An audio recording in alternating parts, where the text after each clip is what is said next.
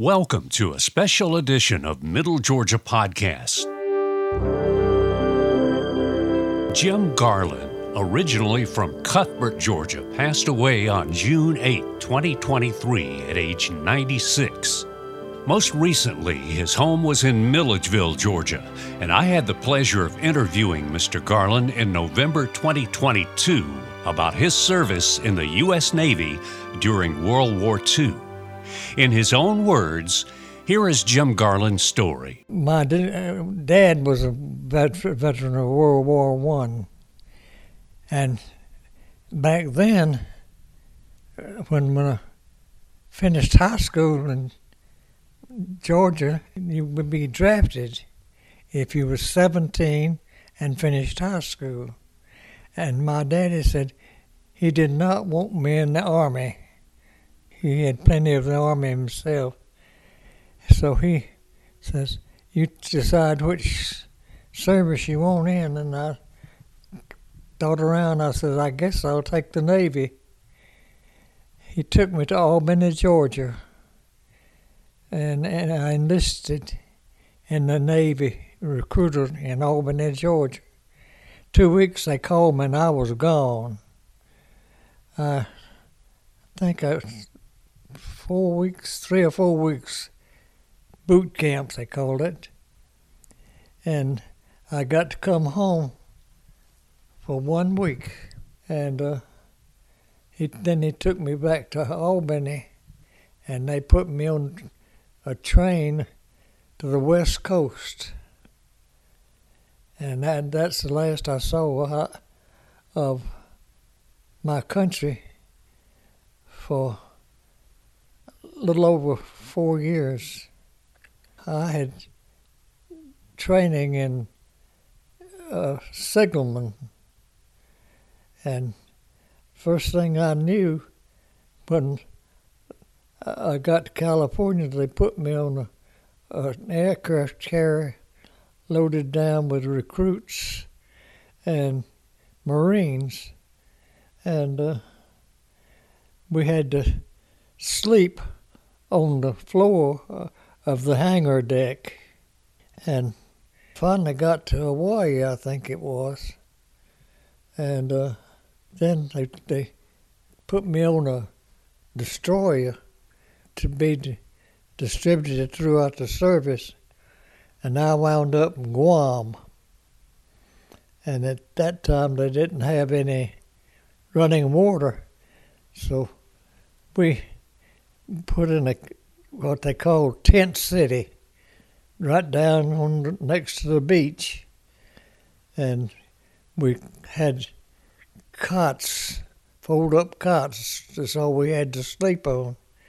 But we decided we'd walk up towards the main base up on the mountain, and we got caught.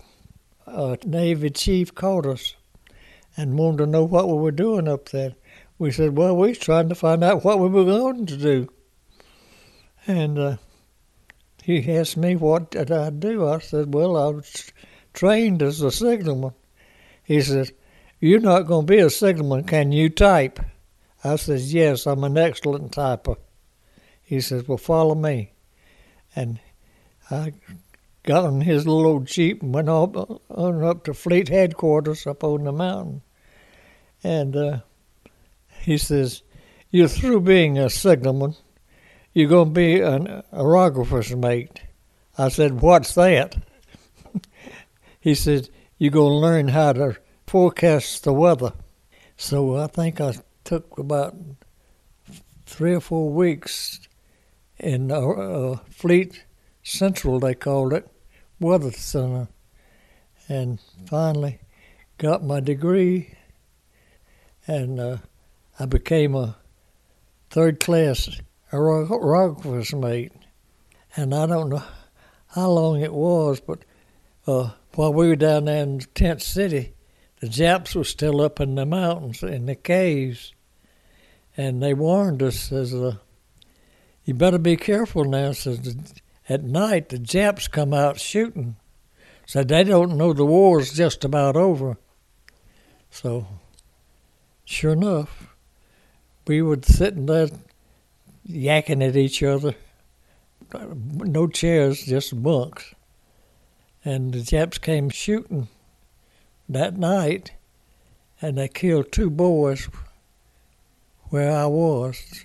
Two boys got shot in the head, and no running water. I got blood. His blood, one of the boys, they got blood all over us. We tried to do what we could for him, and all we could do was jump in the ocean to get washed off. But anyway, I don't know what they did with them, whether they buried them or whether they sent them home or what.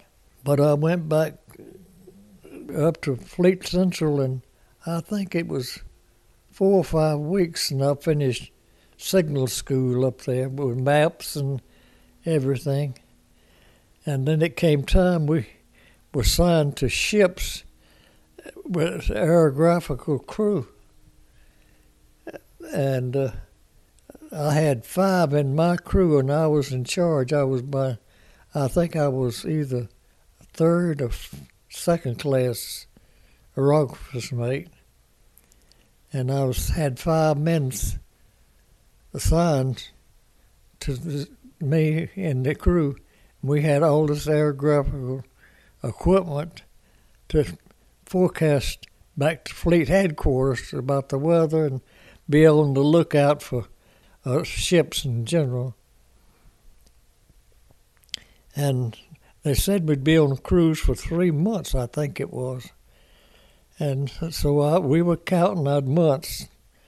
And about 2 weeks before the 3 months was up, we got transferred by little canoe things like 3 times like that.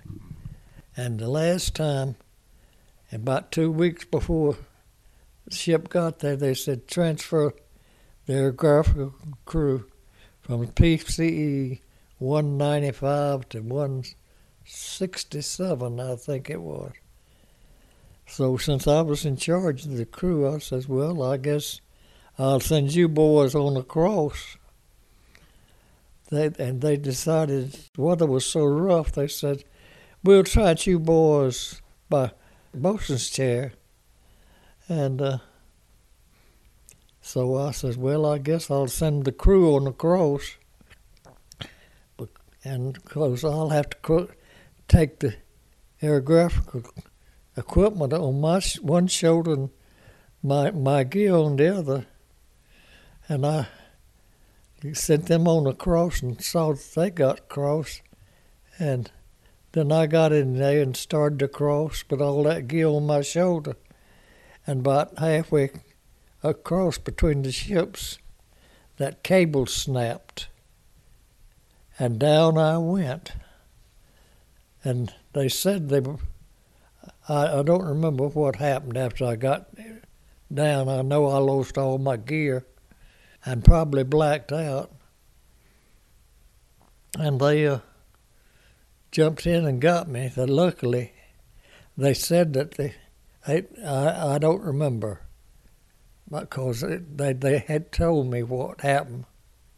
They said they thought I went down 30 to 35 feet and that my lungs were completely filled with water and this eardrum was busted. And if that Coleman didn't know what he was doing, I wouldn't be here. They got me straightened out, and I went back, got transferred back to Alameda Naval Air Station in Alameda, California. And it was aerographical crew there. And, of course, the boys had their own buddies by that time, and I outranked them, and they was put in charge.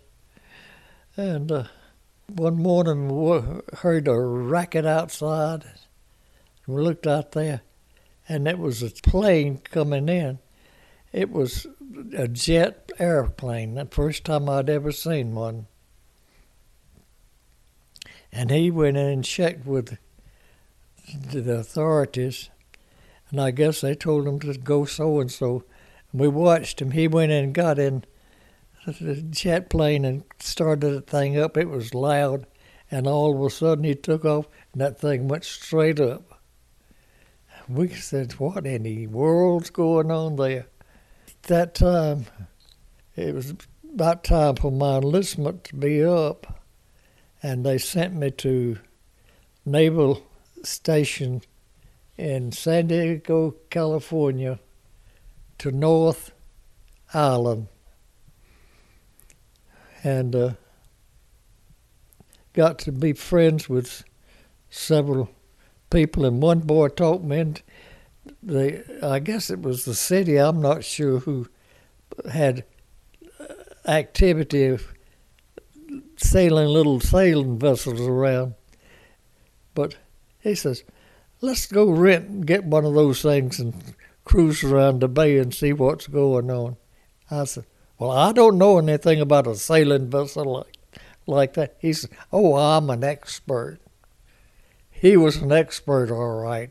We got out there sailing around and finally got around there close to an aircraft carrier, and he lost control and slammed into that aircraft carrier.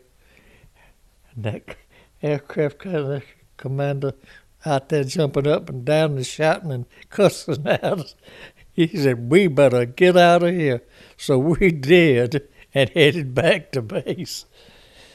But by that time, my enlistment was up, and I went to North Island to San Diego Air Base and got my discharge. They first tried to talk me into going to Officers Candidate School. They said I was highly qualified. And at first, I told them I would. And I got to thinking about that thing and told them, no, I'm going home. Lieutenant Commander Jorgensen says, Bud, you out? Says, hope you have a nice trip home. I says, I haven't been paid in 3 months. What am I going to buy a ticket with? He lent me $300 or $400 out of his pocket. I said, well, how am I going to pay you back? He says, I'll make a list in your records that your first payday, they'll send me that money back to me.